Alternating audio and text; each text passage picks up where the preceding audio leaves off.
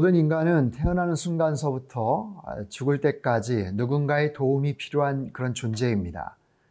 언제나 누군가에게 도움을 받아야 하고 또 그 도움을 얻기 위해서 늘 누군가를 바라보며 또 어떤 방향을 향해 달려나가곤 하지요.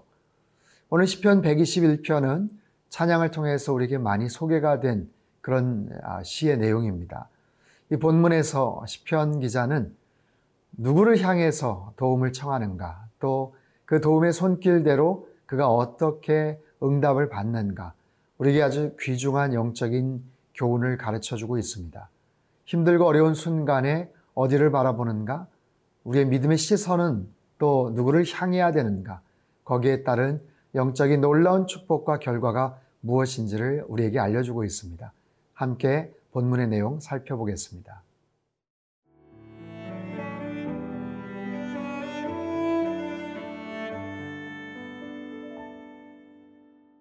시편 121편 1절에서 8절 말씀입니다. 내가 산을 향하여 눈을 들리라. 나의 도움이 어디서 올까? 나의 도움은 천지를 지으신 여호와에게서로다. 여호와께서 너를 실족하지 아니하게 하시며 너를 지키시는 이가 졸지 아니하시리로다 이스라엘을 지키시는 이는 졸지도 아니하시고 주무시지도 아니하시리로다. 여호와는 너를 지키시는 이시라.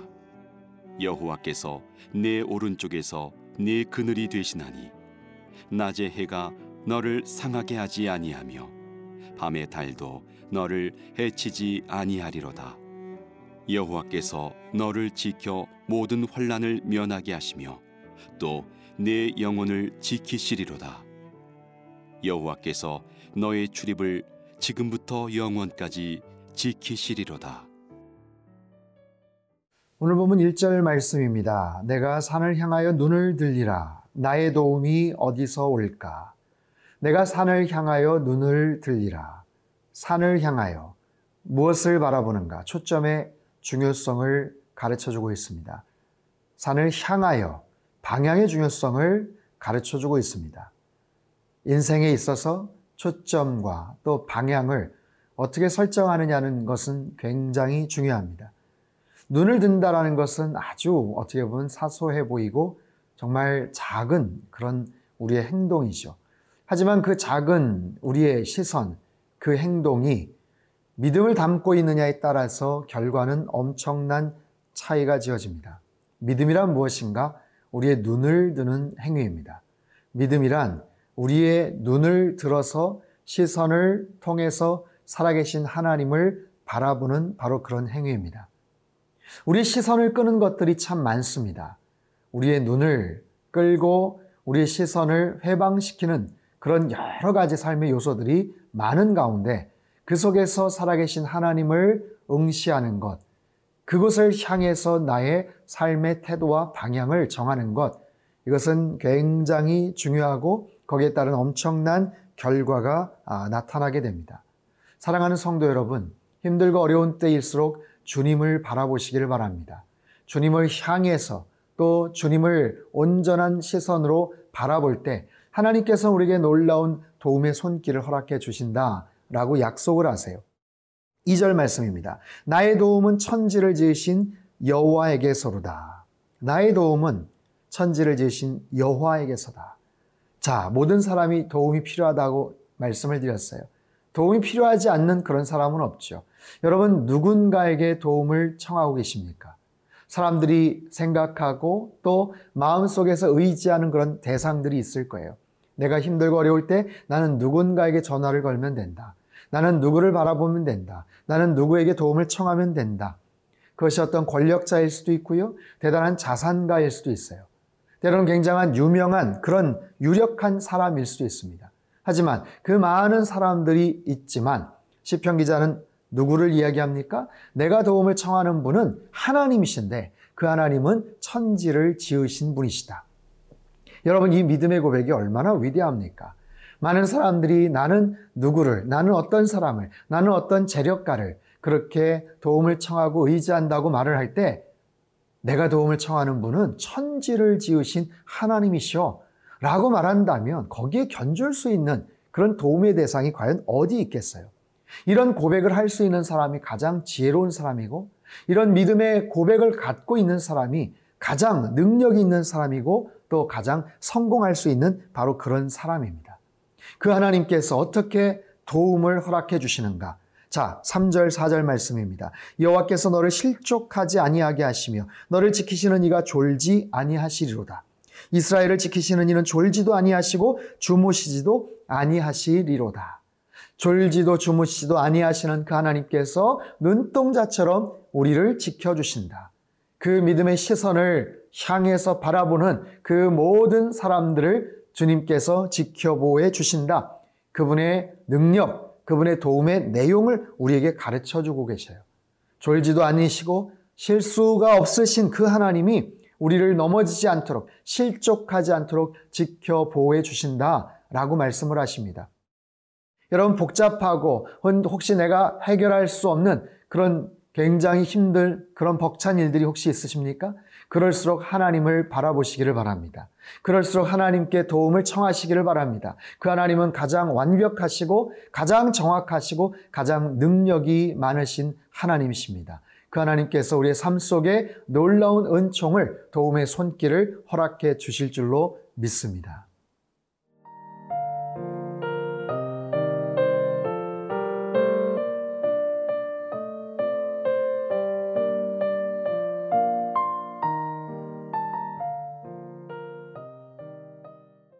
자, 그 하나님께서 도와주시는데 그 도움의 구체적인 내용을 아, 5절 말씀에서는 또 이렇게 설명하고 있습니다.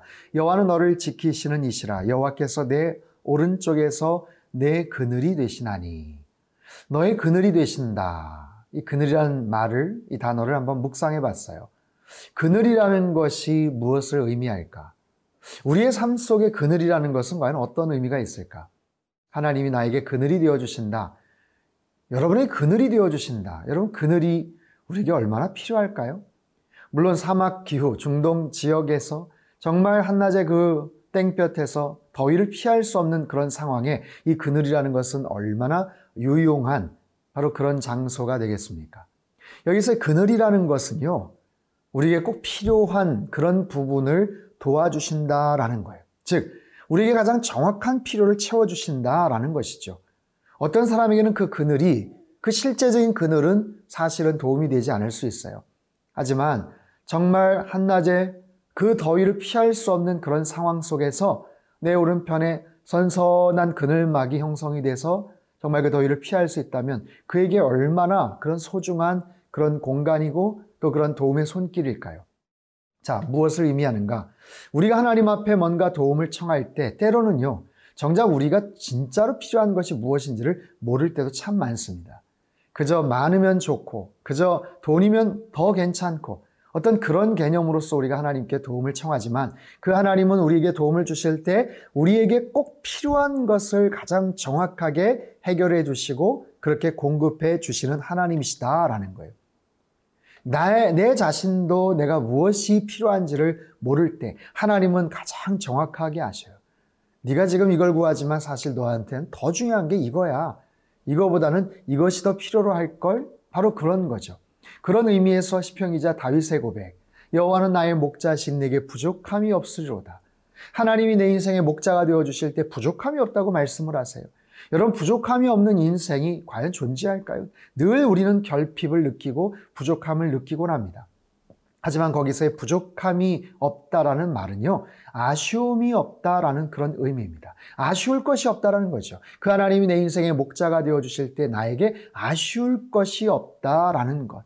그 하나님을 내 인생의 목자로 내 인생에 정말 온전한 도움의 손길로 요청을 할 때 하나님 우리에게 꼭 필요한 것을 즉 아쉬울 것이 없는 모습으로 채워주시는 그런 하나님이신 줄로 믿습니다. 자 계속해서 6절 말씀이에요. 낮에 해가 너를 상하게 하지 아니하며 밤의 달도 너를 해치지 아니하리로다.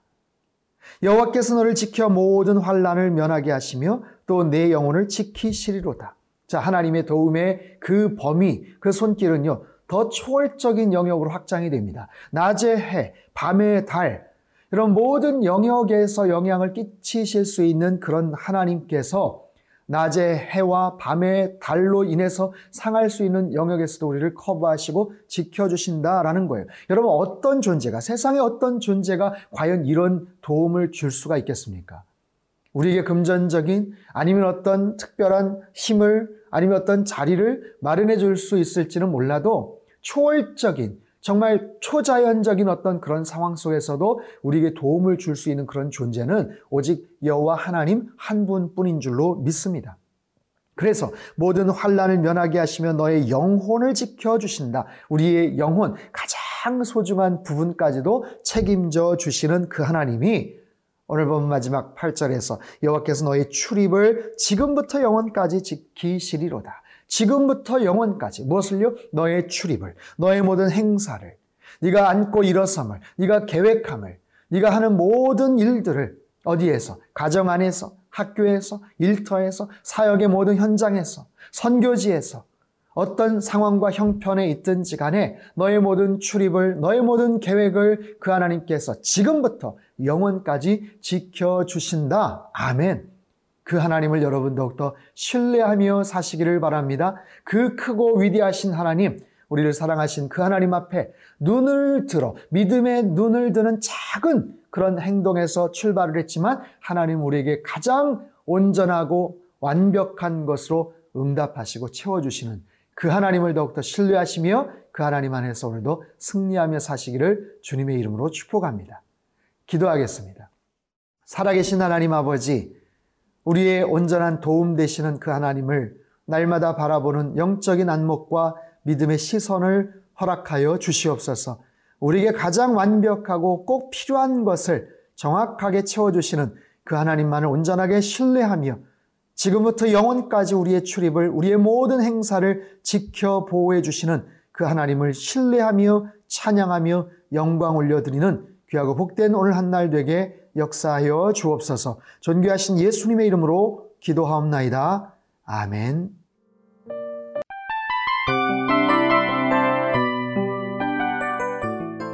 이 프로그램은 청취자 여러분의 소중한 후원으로 제작됩니다.